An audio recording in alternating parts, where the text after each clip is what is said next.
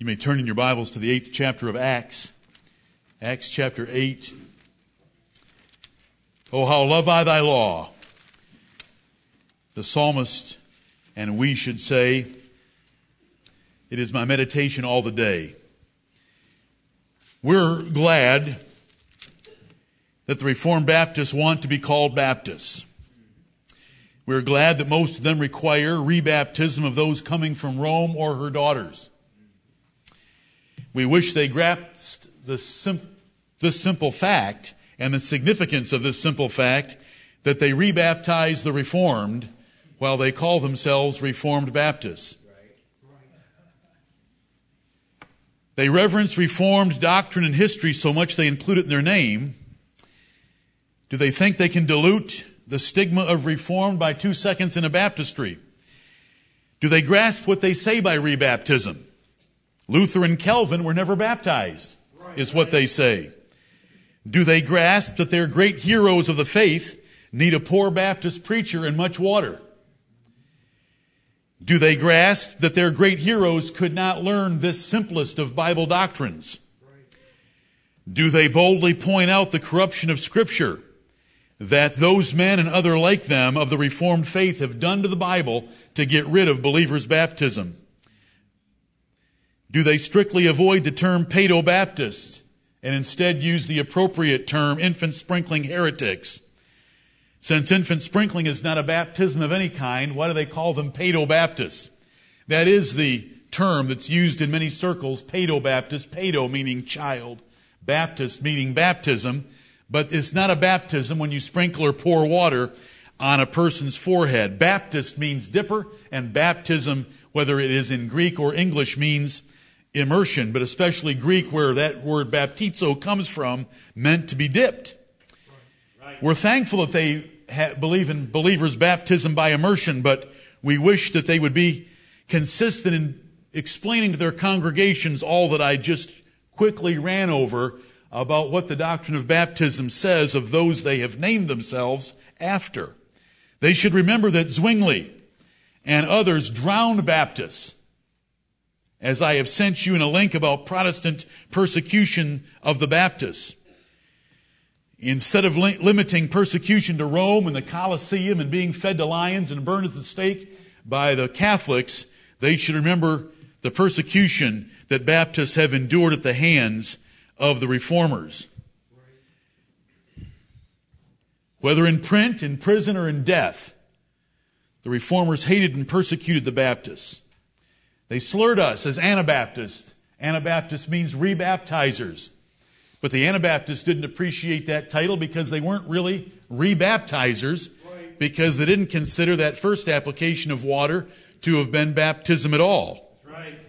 So they still considered themselves Baptists. And we would say the same thing.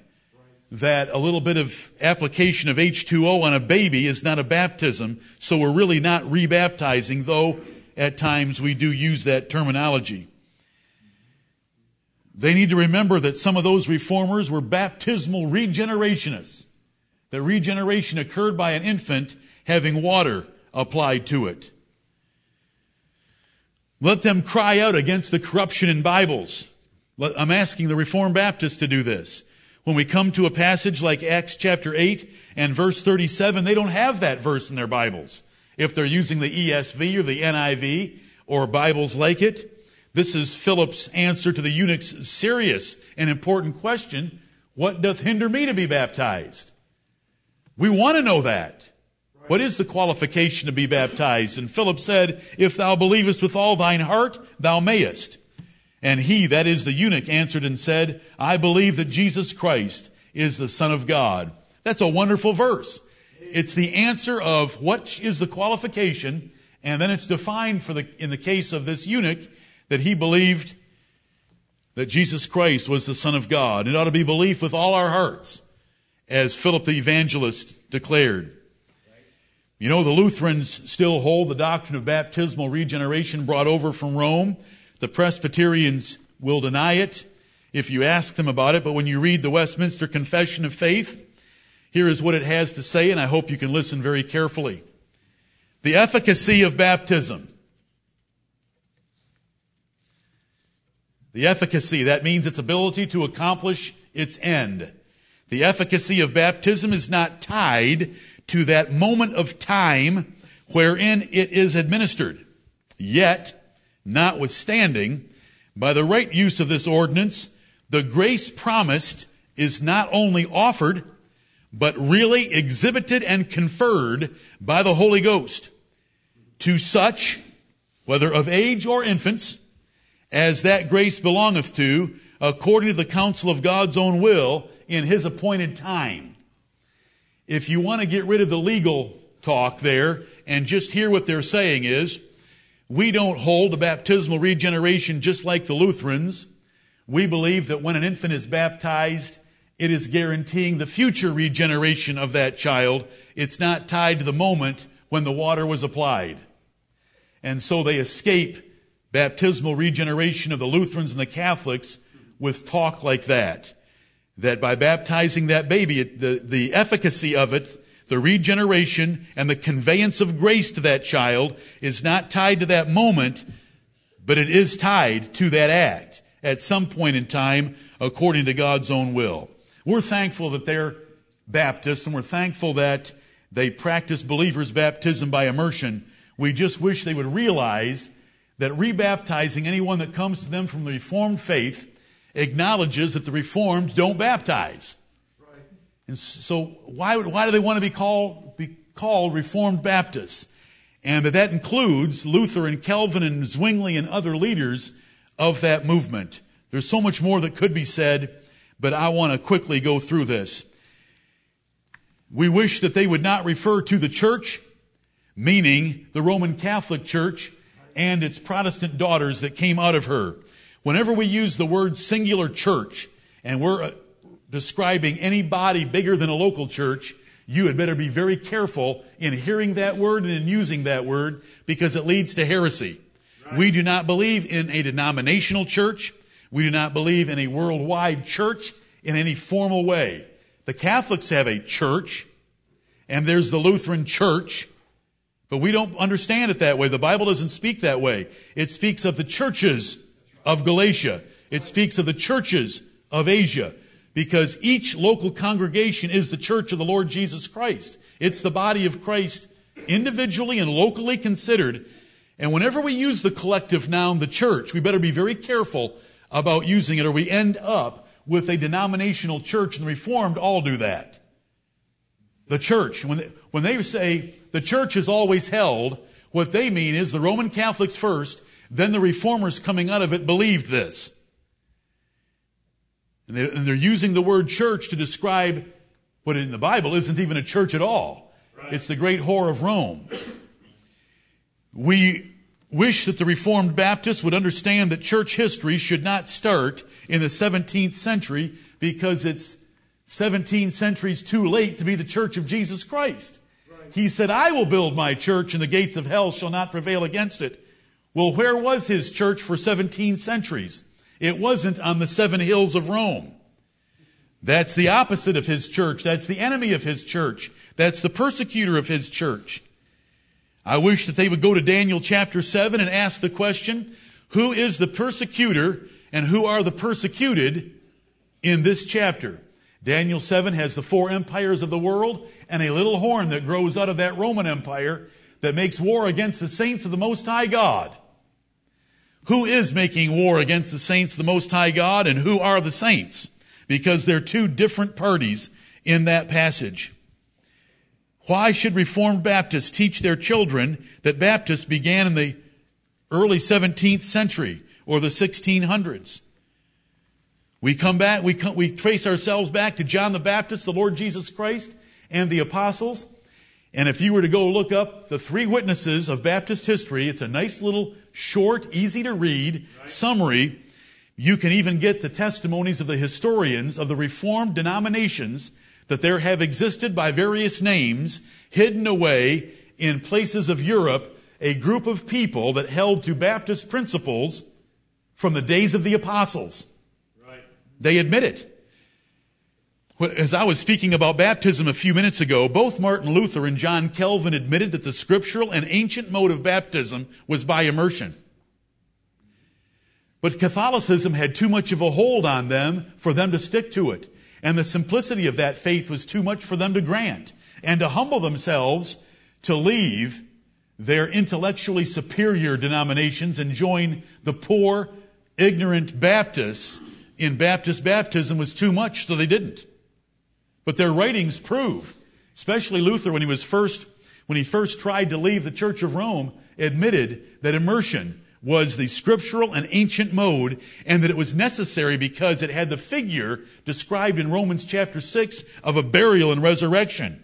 Yes, we believe that. We agree with that. But he couldn't stick with it and he didn't stay with it. We're glad that they want to mention a reformation. It's just the wrong reformation.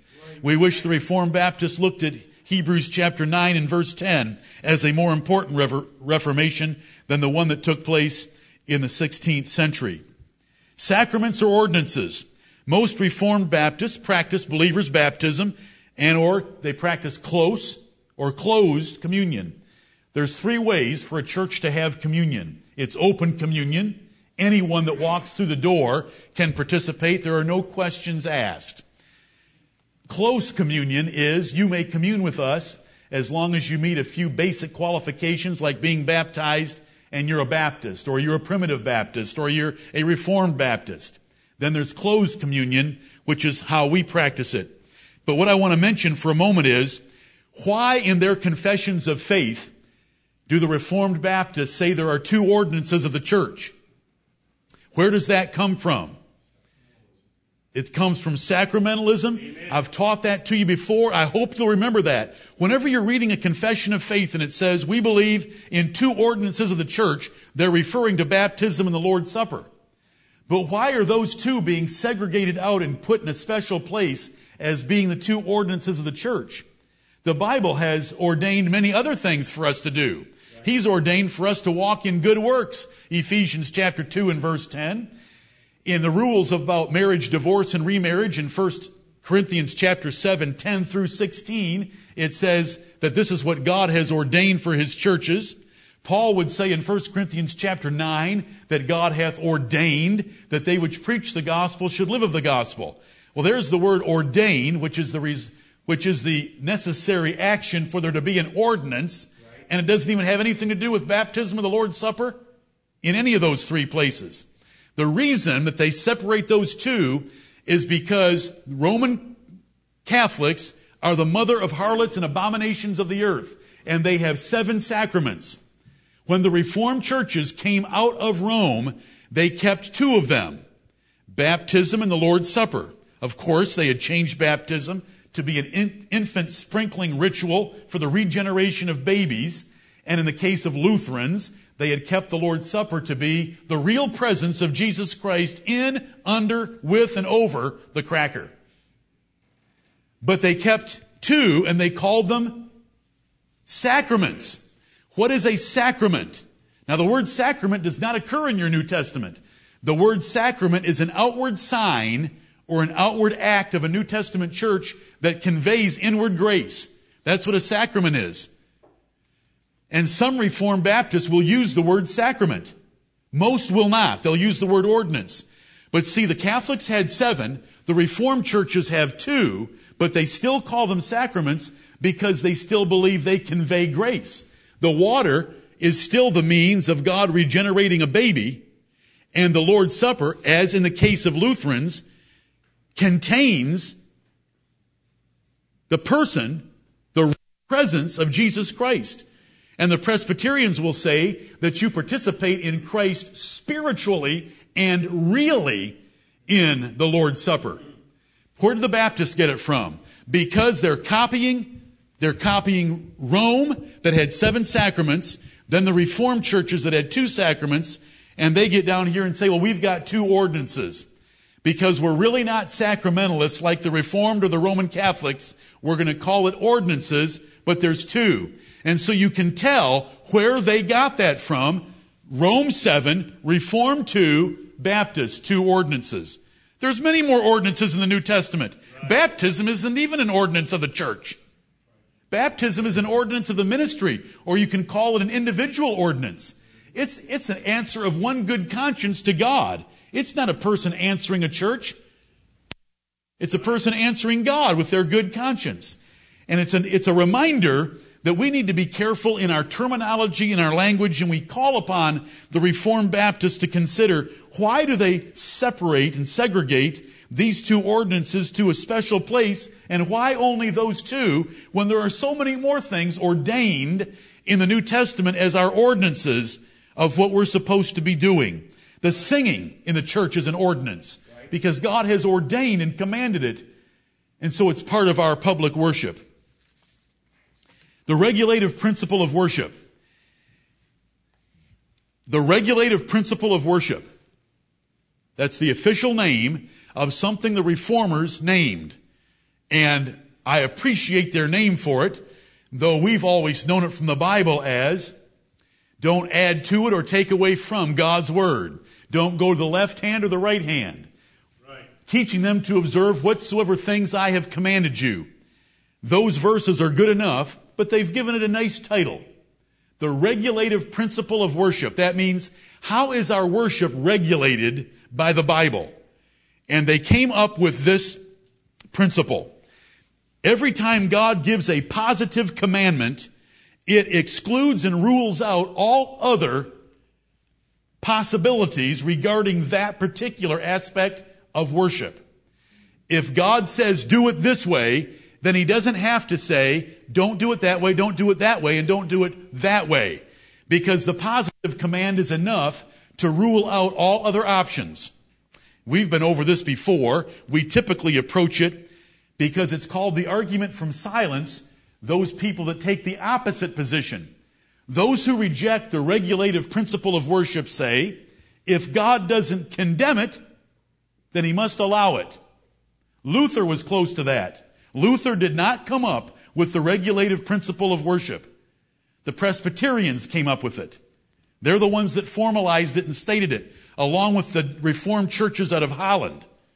Because Luther was more, if the Bible doesn't condemn it, and those of you who read the preface to James and Jude, you saw how loose he was about the Bible. Right. He, he told you how loose he was. Oh, it's just my opinion. I don't think it's much of a book.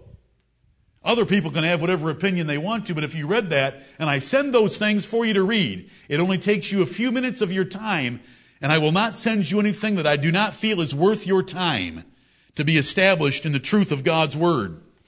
We're glad that some Reformed Baptists understand and teach this important distinction of the regulative principle of worship, though few truly practice it.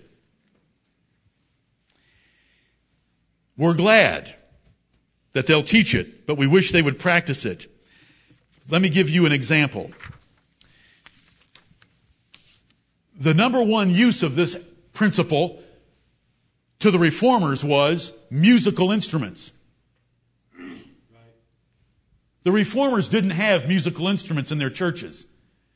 And the regulative principle of worship ruled out musical instruments because God said sing. Forget, that's, yes, so far, we're together with them. God said sing in the New Testament. And so God said sing as the commandment for our music. That rules out playing. If he wanted to include playing, he would have said playing. And for the people that say, well, he didn't condemn playing, we say, you're arguing from God's silence. And if you take that position, you can prove almost anything with the Bible. Because God does not waste the pages or the ink to tell you all the things you shouldn't do when he gives you a positive command of how it should be done. When God says sing, that means you don't play. When God says you use the fruit of the vine, you don't use Coca-Cola or milk for the Lord's Supper. When God says unleavened bread, you don't use chips or cookies. When God said to Noah, you build an ark out of gopher wood, he didn't mean spruce. And he didn't have to say, thou shalt not use spruce or pine or oak or any other kind of wood because he said use gopher wood. That should, it's a simple point, but you'd be surprised. When somebody finds out that we don't have musical instruments, they'll, they'll often respond by saying, where does the Bible say you can't have musical instruments? Well, the regulative principle of worship says so. And the regulative principle of worship, which the reformers identified with that name, although it's as ancient as Deuteronomy chapter 5 and 12, when God gives a positive commandment, it rules out all other options. Right. When God told Israel that the Ark of the Covenant was to be moved by staves through rings on the corners of the Ark of the Covenant, that ruled out all other options. It wasn't to be carried in a new ox cart, even if that new ox cart had been carefully made and had been made with the best of intentions by David for moving the Ark of the Covenant. Right. By telling us how it was to be moved, he didn't have to say, don't move it on a new ox cart. Because he had said it is to be carried by the priests on their shoulders with the staves through the rings that are on the corners of it. Contrary to their own regulative principle and the practice of their Reformed fathers, most or all Reformed Baptist churches have instrumental music in their assemblies. They call themselves Reformed Baptists, but the Reformers held to the regulative principle of worship and didn't have musical instruments. Martin Luther said the organ was the ensign of Baal. John Calvin said in his commentaries in the book of Psalms when it would refer to the musical instruments under the Old Testament, he would describe it as that infantile and childish worship of God that we have put away in the New Testament. Right. And so that we sing with the understanding instead of playing on instruments making noise, which was part of the childish worship of God. Remember when we were under a schoolmaster to bring us to Christ? There was a Reformation. And he understood the Reformation. But Reformed Baptists were disappointed. You claim to be Reformed? The Reformed came up with a wonderful name for a principle of, of reasoning from the Bible called the regulative principle of worship. Some of you even maintain it, but you don't apply it. Apply it to your musical instruments. The New Testament commands singing, which is defined as teaching with grace and melody originating in the heart. Consider, you not only pick and choose your preferences from the Bible, but you're also picking and choosing from the reformers because Luther and Calvin rejected musical instruments. Right. We're thankful for the fact that when we look in the Bible and God says, do whatsoever I have commanded you, don't add to it, don't take from it, don't turn to the left, or don't turn to the right. And Jesus would tell his apostles when he commissioned them, teaching others to observe whatsoever things I have commanded you, that does not leave any room for other things. God's positive command is enough, and that is where we rest our case in the Bible. We're glad Reformed Baptists believe and practice a metaphorical use of the elements of the Lord's Supper. We as Baptists hold the Lord's Supper as being metaphorical. It's a metaphor. The bread is a picture or a symbol or a metaphor of the body of Christ. The blood, the, the, the, the wine is a metaphor and we understand it that way, of the blood of the Lord Jesus Christ. The Catholics take it literally. This is my body. The Lutherans take it as a synecdoche. This is part of my body because the cracker is still there. The Presbyterians take it as a metonym. You are receiving Christ spiritually when you take the Lord's Supper. We see a metaphor. And don't worry, if you don't know any of those words, then you need to go to an outline on our website and find them. It is a fantastic study of four words in the Bible. This is my body, and men have killed each other over the interpretation of those four words. We would not kill anyone over those four words, but we would certainly argue the truth from those four words. Right. We as Baptists look at it as a metaphor. When Jesus said, this is my body, he just meant this bread represents my body. This bread stands for my body. This bread is a symbol of my body. Like if I were to hold up a picture of my wife and say, this is my wife, you don't understand that that little piece of Kodak paper or whatever kind of paper you, you printed that, I printed that from is my wife, but it's a representation of her. The words, this is my body, the bread is a representation of Christ's body for us to remember the tearing of his body and the shedding of his blood. The Catholics see the, the, this is my body, the bread totally changes its substance. Chemically and in every other way, it totally changes to the body, blood, soul, and divinity of Jesus Christ. The Lutherans say the real presence of Christ comes into the cracker and it's in it, under it, with it, and over it. But you still have the cracker. Because see, the Lutherans were honest enough that, you know, when they ate that cracker from Rome, they knew it was still a cracker. And so in order to hold Rome and hold their senses and not lie to themselves, they put the two together with consubstantiation. The Presbyterians come along and say, we don't even want to go as far as the Lutherans. You just eat and drink really and spiritually of Christ as a metonym. This is my body, meaning this is the vehicle and this is the cause for the effect that you're going to have by partaking of Christ through a metonym in that figure of speech. We as Baptists, it's a metaphor. That means it just represents it. That's all. There's no power. It's not conveying grace. Nothing changes. It's a cracker. It's a, it's just a symbol. When Jesus said, I am the door, all he was talking was metaphorically. There are, there are characteristics of me that are like a door. A door has certain characteristics. It opens a way of passage. And Jesus is the door to God. And he said, this is my body. We're thankful that the Reformed Baptists generally understand that and hold that with us. A metaphorical use of the elements of the Lord's Supper. But why do they want to be called Reformed when to use that word Reformed attaches them to, to Lutherans with the doctrine of consubstantiation, the Presbyterians that are receiving Christ spiritually through the Lord's Supper. We would also add to Reformed Baptists that we're appealing to right now when it comes to communion and the Lord's Supper that the Bible demands wine. How do we prove that the Bible demands wine? Do you know how to prove that to someone? The fruit of the vine is not good enough. The fruit of the vine could be grape juice. Can't be strawberries or raspberries. Wine. Fruit of the vine. That's not how we prove it. We go to 1 Corinthians chapter 11 where it says that some of the Corinthians were drunken. They were drunk participial adjective describing the state of intoxication, and Paul did not correct their beverage. He just corrected their abuse of the supper in other ways. The Bible also demands unleavened bread because it was taken from the feast of unleavened bread at the last Passover when Jesus instituted the supper, and an appeal is made to that unleavened feature in 1 Corinthians chapter 5 that let us keep the feast, not with the leaven of malice and wickedness. And the Bible demands closed communion in 1 Corinthians chapter 5 where it tells that church that there is a, there is a real difference between those in and those out.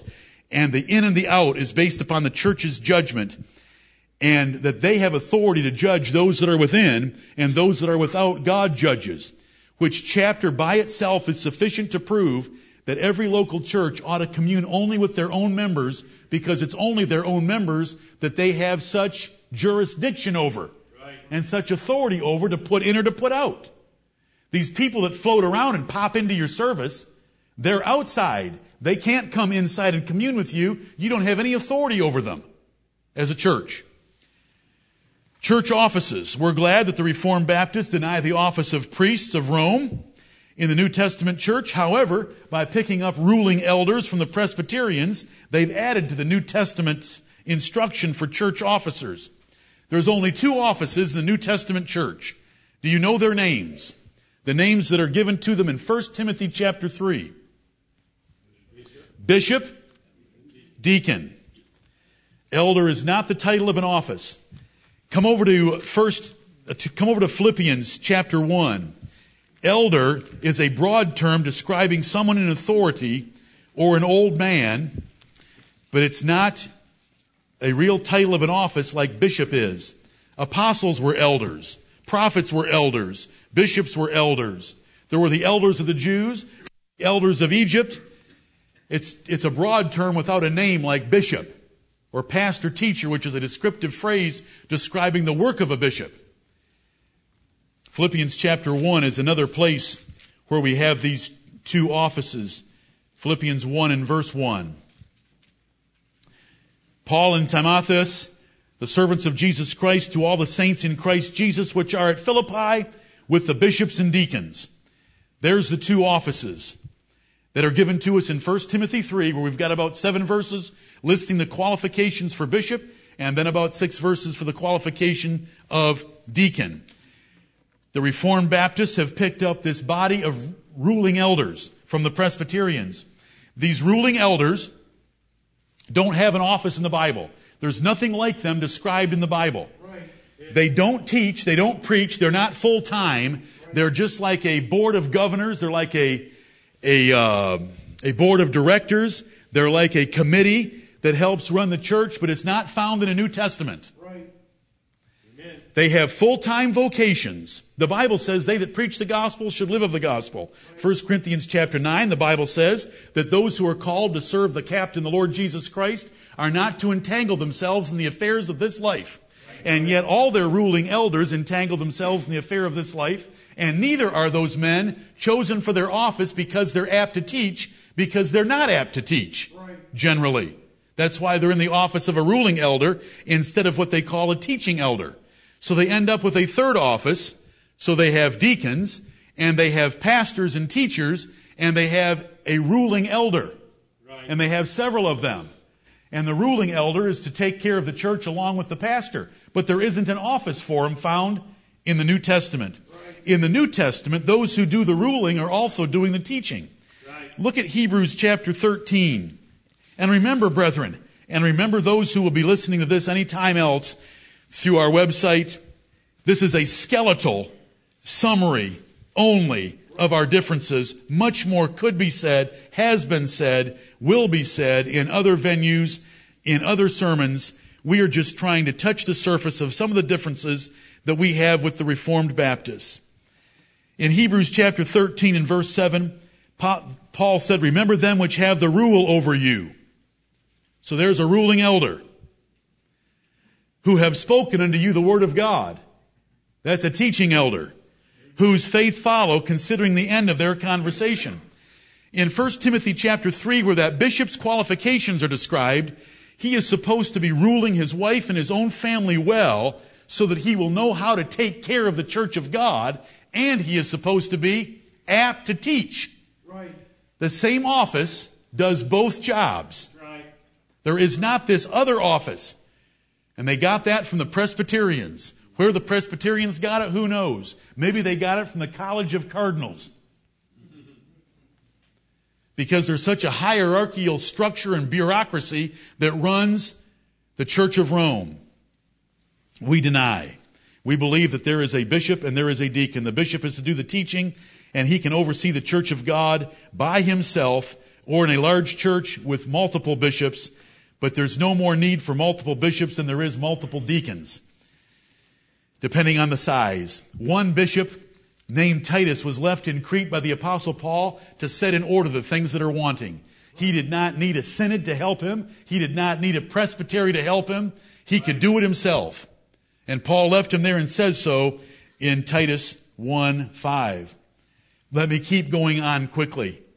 Ministerial titles. Our Lord Jesus Christ taught in Matthew chapter 23 that the apostles should call themselves brethren and each other brethren.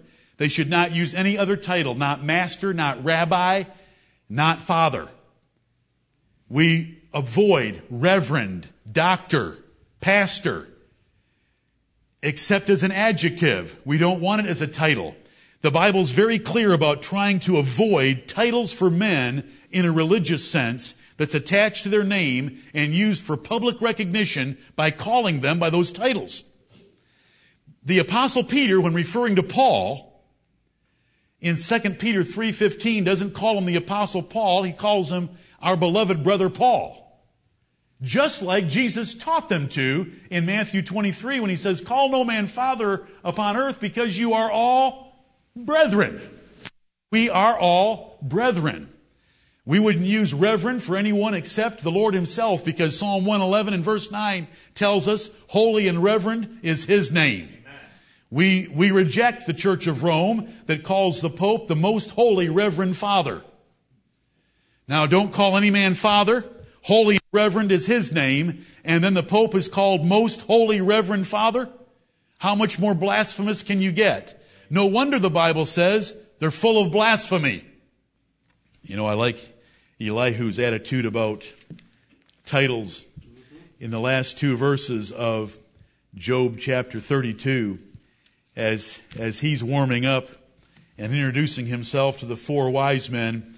He says these words, Let me not, I pray you, accept any man's person, neither let me give flattering titles unto men, for I know not to give flattering titles. In so doing, my Maker would soon take me away. Is that pretty serious language? I don't know how to do it. I won't do it. If I did do it, my Maker would soon take me away. I don't give flattering titles to men. You four old men, you should know better. Age should have taught you something. You should have been able to figure out Job's predicament, but you didn't.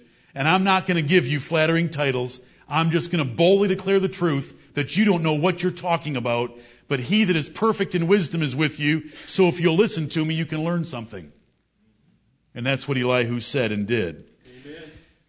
We wish the Reformed Baptists would reject their participation in Rome's holy days. The Reformers knew to reject some of those things and those holy days like Christmas and Easter and All Hallowed Evening Reformed Baptists, we wish that you would separate from Rome and come out from among her and not touch the unclean thing.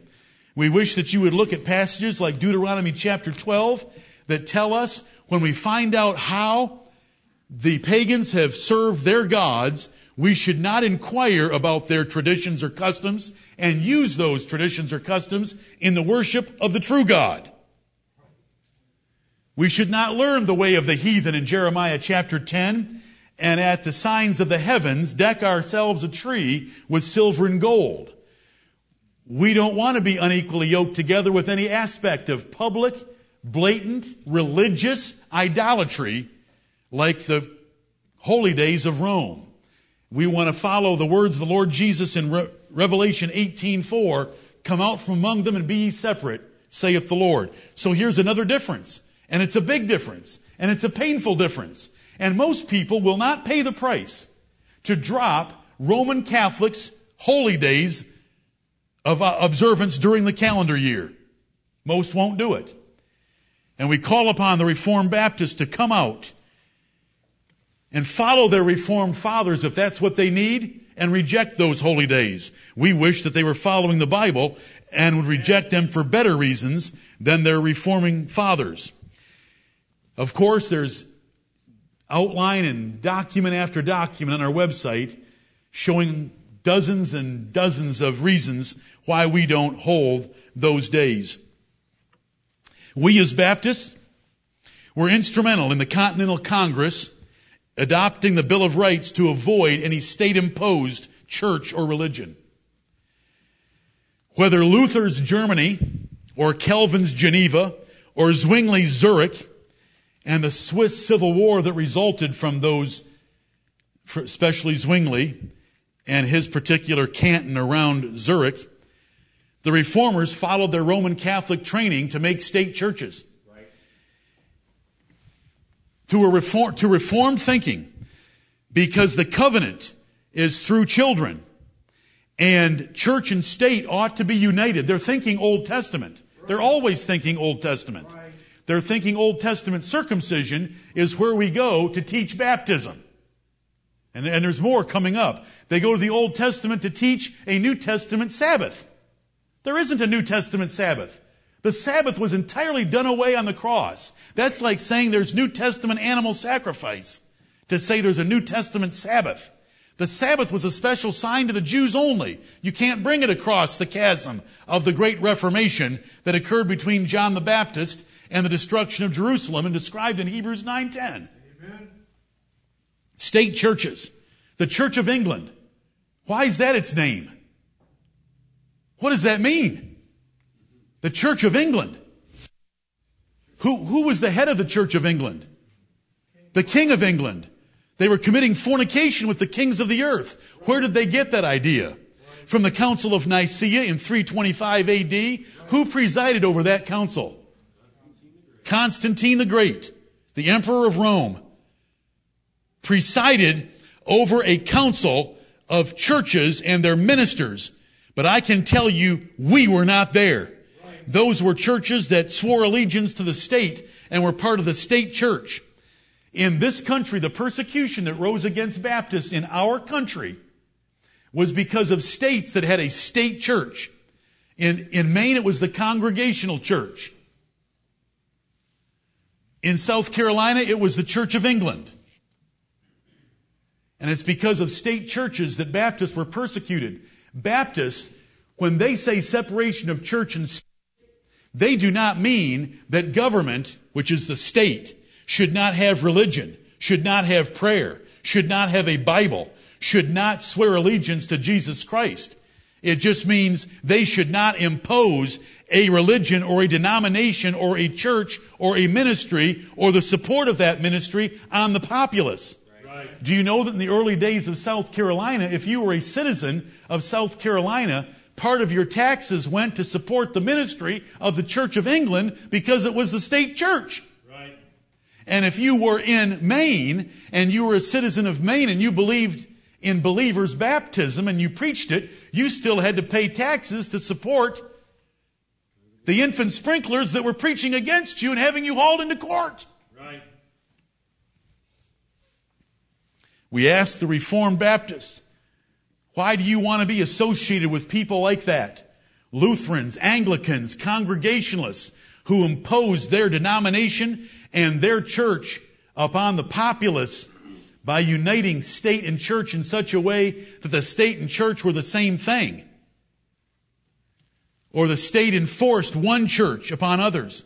We as Baptists believe in the freedom of religion. We will give Muslims the right to worship the way that they choose to worship, Mormons the right to worship the way they choose to worship, and Roman Catholics to do the same as long as we as Baptists have that same privilege and that the government will not impose either Islam, Mormonism, or Roman Catholicism on us. And so we appreciate religious freedom for that reason. And we will give other denominations their freedom if they will give us ours. And so America is a wonderful place because there is no state church. And we can worship freely like we do this day. But it has not always been this way. And we live in the rarest of times. If you look at the 2,000 year history since the Lord Jesus Christ and his apostles to our present day today, yep. we live in a very small period of time where we had such freedom. Amen. Thank the Lord for it. You don't pay taxes to support a state church. Your government, your government will subsidize your little Baptist church if you will give and claim it on your tax return. God bless the IRS. We, we are, I'm, I'm not going to go through all the math again with you. It's pretty neat. It is pretty neat. We call upon the Reformed Baptists.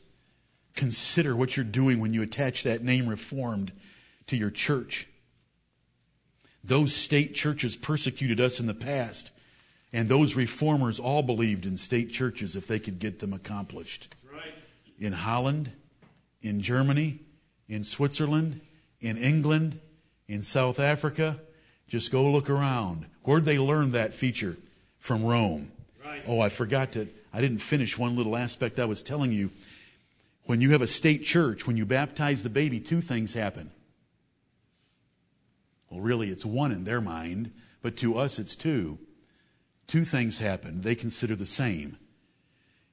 It's born again. That's a that's not very important to them. It it becomes a member of the church and it becomes a citizen of the state. Right.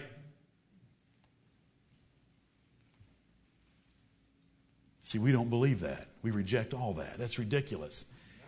That's committing fornication with the kings of the earth. That's a church coming into a relationship with the kings of the earth that the Bible rejects.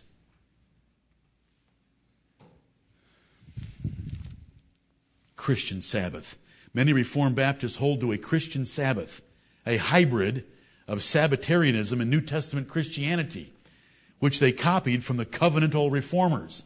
The reformers, wanting to bring as much forward from the Old Testament as they can, brought forward circumcision and replaced it with baptism, and they bring forth the Sabbath and make it a Christian Sabbath. So that the Puritans held that the first day of the week Not the seventh day of the week like the Jews, but the first day of the week was to follow all the rules of the Old Testament for the Sabbath day.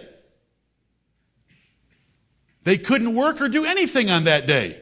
Just like the Jews were required to maintain the holiness of that day. But the Sabbath, and I've taught you at length on this, the Sabbath was a particular Jewish sign between God and the people of Israel from Mount Sinai to the destruction of Jerusalem, and it was for no one else but them. It was to give them rest for their years of bondage in the land of Egypt, and for them to have a particular sign from heaven, in addition to circumcision, that they were His people.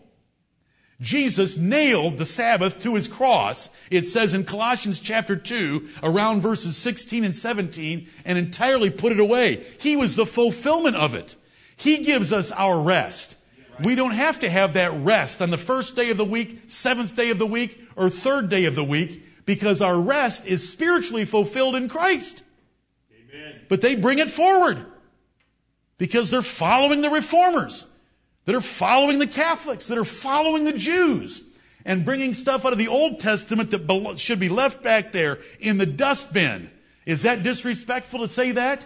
The apostle Paul would say that the Old Testament was waxing old like a garment, and it was to be put away. Because we have something new that's better. He called that Old Testament ceremonial worship beggarly, weak, poor, carnal, sensual, rudimentary, we have the best. Amen. The New Testament. We don't have a Sabbath except in Jesus Christ. He is the fulfillment of that. We rest in Him. Your treatment of the first day of the week is between you and God. There isn't a set of rules that we pull out of Leviticus or Exodus to tell you how to treat that day. Right. I may treat it differently than you do. My father taught me to treat it differently. We didn't treat it like the Sabbath. But we treated it specially because we wanted it to be the Lord's Day. And we wanted to keep the Lord the central theme, thought, and activity of that day. Reformed Baptists. You know, we love their regulative principle of worship, but they have Sunday schools. Where did they get the idea of a Sunday school? They got it from the Methodists 150 years ago. Sunday schools were invented by the Methodists who have generally held a social gospel for 150 years. George Whitefield knew quite a bit more than the average Methodist pastor today. But the Methodists came up with this idea for, for two reasons they invented Sunday schools. First of all, all the little urchins were causing a lot of trouble on Sundays because they weren't at work. This is back when children worked. Because they weren't at work, they were running in the streets and causing trouble and so there's a, we need to get them off the streets. Second of all, they're illiterate. And they're never going to learn how to read unless we create schools on Sunday and we'll teach them how to read. That's where Sunday schools came from. Right. They're only 150 to 200 years old. They were invented to take urchins off the street so there wasn't street fighting between kids who weren't in mills, mines, or woods working.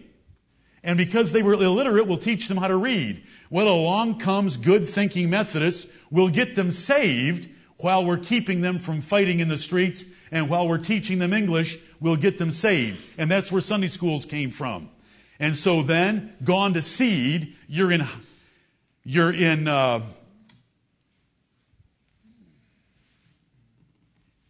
Hammond, Indiana, and you've got a pastor named Jack Hyles who got so many buses and had them busing people all over the place to holding churches so that they could hear a sermon from the home base church until he could tell the Guinness Book of World Records 20 years ago that he broke 100,000 in church through a bus ministry because you're bringing all these little kiddies into the Sunday school. It's not taught in the Bible. God ordained teachers for his public worship, and they weren't women. And the teachers in most Sunday school classes in most churches, including a lot of Reformed Baptist churches, are women. Enough on that. Dealt with it before, can deal with it again. You can ask as many questions as you want or go do some research yourself. I fear when they put so much emphasis on confessions of faith that they replace the Bible with the London Confession of Faith of 1689. It is so dangerous to be often, constantly, or put in writing that we are bound or we are faithful to a certain confession of faith. Because what if, what if we said the 1689 London Confession of Faith, based on the Presbyterian Westminster Confession of Faith, is a summary of what our church believes.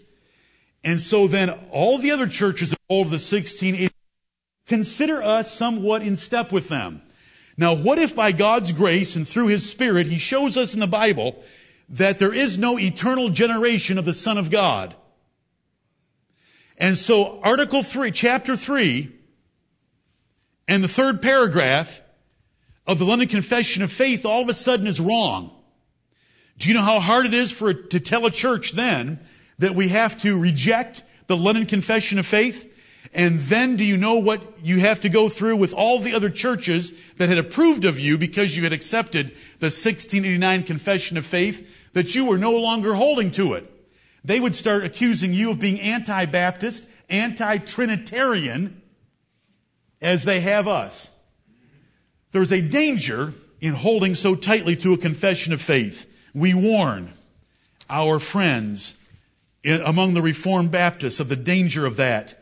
We warned them of the danger of associations of churches. The Bible does not teach about association of churches in any formal way, no matter how loosely an association might be organized. When it exists, it creates said or unsaid, spoken or unspoken, written or unspoken authority over that church. And once you're part of an association, if you were to be convicted, if we were to be convicted as a church that we ought to change something that we have been teaching or we have been doing, then there is this additional element that we've got to think about. Instead of just, thus saith the Lord. And you know, it's so wonderful. And the Lord has shown us things over time. He shows it to us in the Bible. We look at it, we make sure, we, we go back and review why we held the previous position. We see what the Bible's teaching, and when we're convinced that there's sufficient Bible evidence that we need to make a change, we make it. But if you're part of an association, now instead of just a pastor and his people studying God's Word, you have a whole body of ministers out there and other congregations that are exerting pressure on you. Because for you to take a stand, you are going to have to take a stand against them. You are going to have to leave their association unless they all see it the way you see it. Lords, do you know how blessed we are to be saved from all that? Anything God shows us we can do, and what God has shown us we have done, and we have jettisoned some things in the past, and God may show us in the future some other things that we'll throw out, and we can do it between Him and us. Amen. Pastor people, the Word of God, Lord, show us, and we'll change. We pray for it. But if we had an association that we were connected with, even if it was a loose association. It is another form of pressure that bends churches to compromise the Word of God. I'm thankful for pioneers that went before us Amen. and who took the arrows in their back so that we can have the freedom that we have right now. Amen. Dear Reformed brethren, in your efforts of evangelism, we hope that you're not following any Arminian tendencies thinking that you're adding any souls to the book of life? Are you following Paul's objective of enduring all things for the elect? 2 Timothy 2.10. Do you follow Paul's method of looking for God worshippers? Acts 17, when he went into the synagogues. Do you understand that the Great Commission was fulfilled by those it was given to and never repeated in the general epistles of the New Testament? We believe in preaching the gospel everywhere we have an opportunity, where there are those that want to hear it. But let's make sure we're following the New Testament. The Bible warns about tradition repeatedly, that tradition will negate and nullify our worship of God, teaching for doctrines the commandments of men. And reformed brethren, you've taken that word reformed and attached it in your, put it in your name and attached it to the word Baptist. The reformers embody a system of tradition that we hope that you will stand against. Some elements of Roman Catholicism are disguised and esteemed in the Reformed churches. And it's the duty of apostolic Christians to identify and reject all those things. Right. How can we teach our children to earnestly contend for the faith once delivered to the saints? While we tell them to revere men like Martin Luther who attacked the canonicity of James, approved the persecution of Anabaptists, taught baptismal regeneration and consubstantiation in the Lord's Supper. Tradition is dangerous. Reject it. Our Reformed brethren, do you understand all that the Bible says about prophecy and what it says? Do you know the book of Daniel? Do you know in Daniel that there's a little horn that was to come out of Rome and make war with the saints of the Most High God? That that fourth empire that that little horn grew out of was the Roman Empire. And that little horn is the papacy of Rome. Do you know Matthew 24 and the fulfillment of so many prophecies in the New Testament about the destruction of Jerusalem? Do you know the man of sin in 2 Thessalonians 2? Do you know the great whore that's riding upon the beast in Revelation chapter 17 is the Roman Catholic Church, and she's the mother of harlots and abominations of the earth. Do you see the threat? Do you see the danger? When did she have her daughters? Who were her daughters? Who is like the whore? The whore caused John great admiration because he couldn't believe that it was a church of Jesus Christ that was drunk with the blood of the saints. And yet that great church had daughters. Right. Who are the daughters? Are they the reformed? Our reformed brethren? If they are, why are you using their name? Come out from among them and be separate.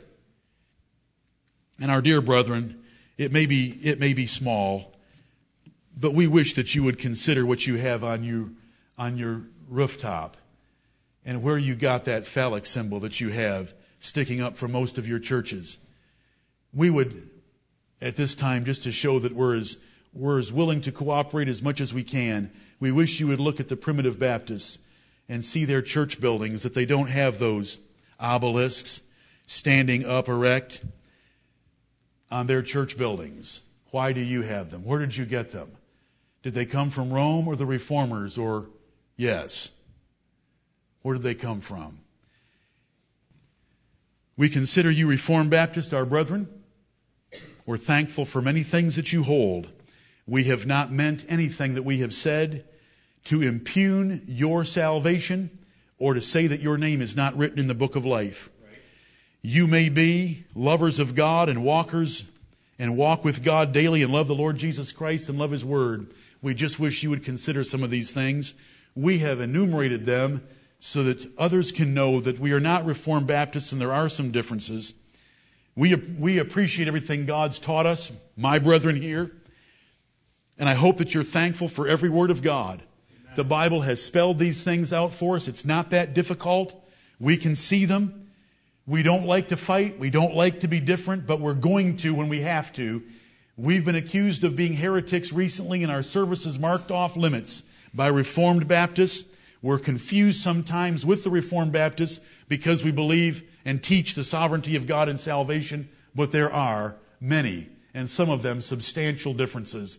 And we wish that they would consider, and I hope that we are thankful that God has shown us so much. Let's be faithful with everything He's given us. Let's not depart from His Word.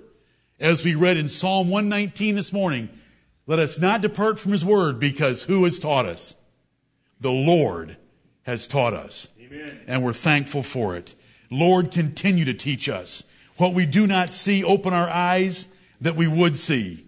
What we're doing that is displeasing thee, show it to us and we'll stop doing it. Heavenly Father, we want to follow thee as closely as we can. Teach us your statutes. Show us your truth. Make us to go in the way of your commandments. Order our feet in your judgments that we will not follow our own path or our own course, but will follow only the Word of God. Thank you for saving us. Thank you for showing us the truth of your Word. Bless it to us yet more and more and will thank and praise you in Jesus' name. Amen. Amen.